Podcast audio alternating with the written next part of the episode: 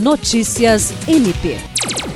O Ministério Público do Estado do Acre, por meio da Promotoria de Justiça Cumulativa de Porto Acre, ajuizou, nesta quarta-feira, dia 23, uma ação para determinação de medida protetiva de urgência com pedido de providências em favor de dois irmãos menores, vítimas de abandono por parte dos genitores.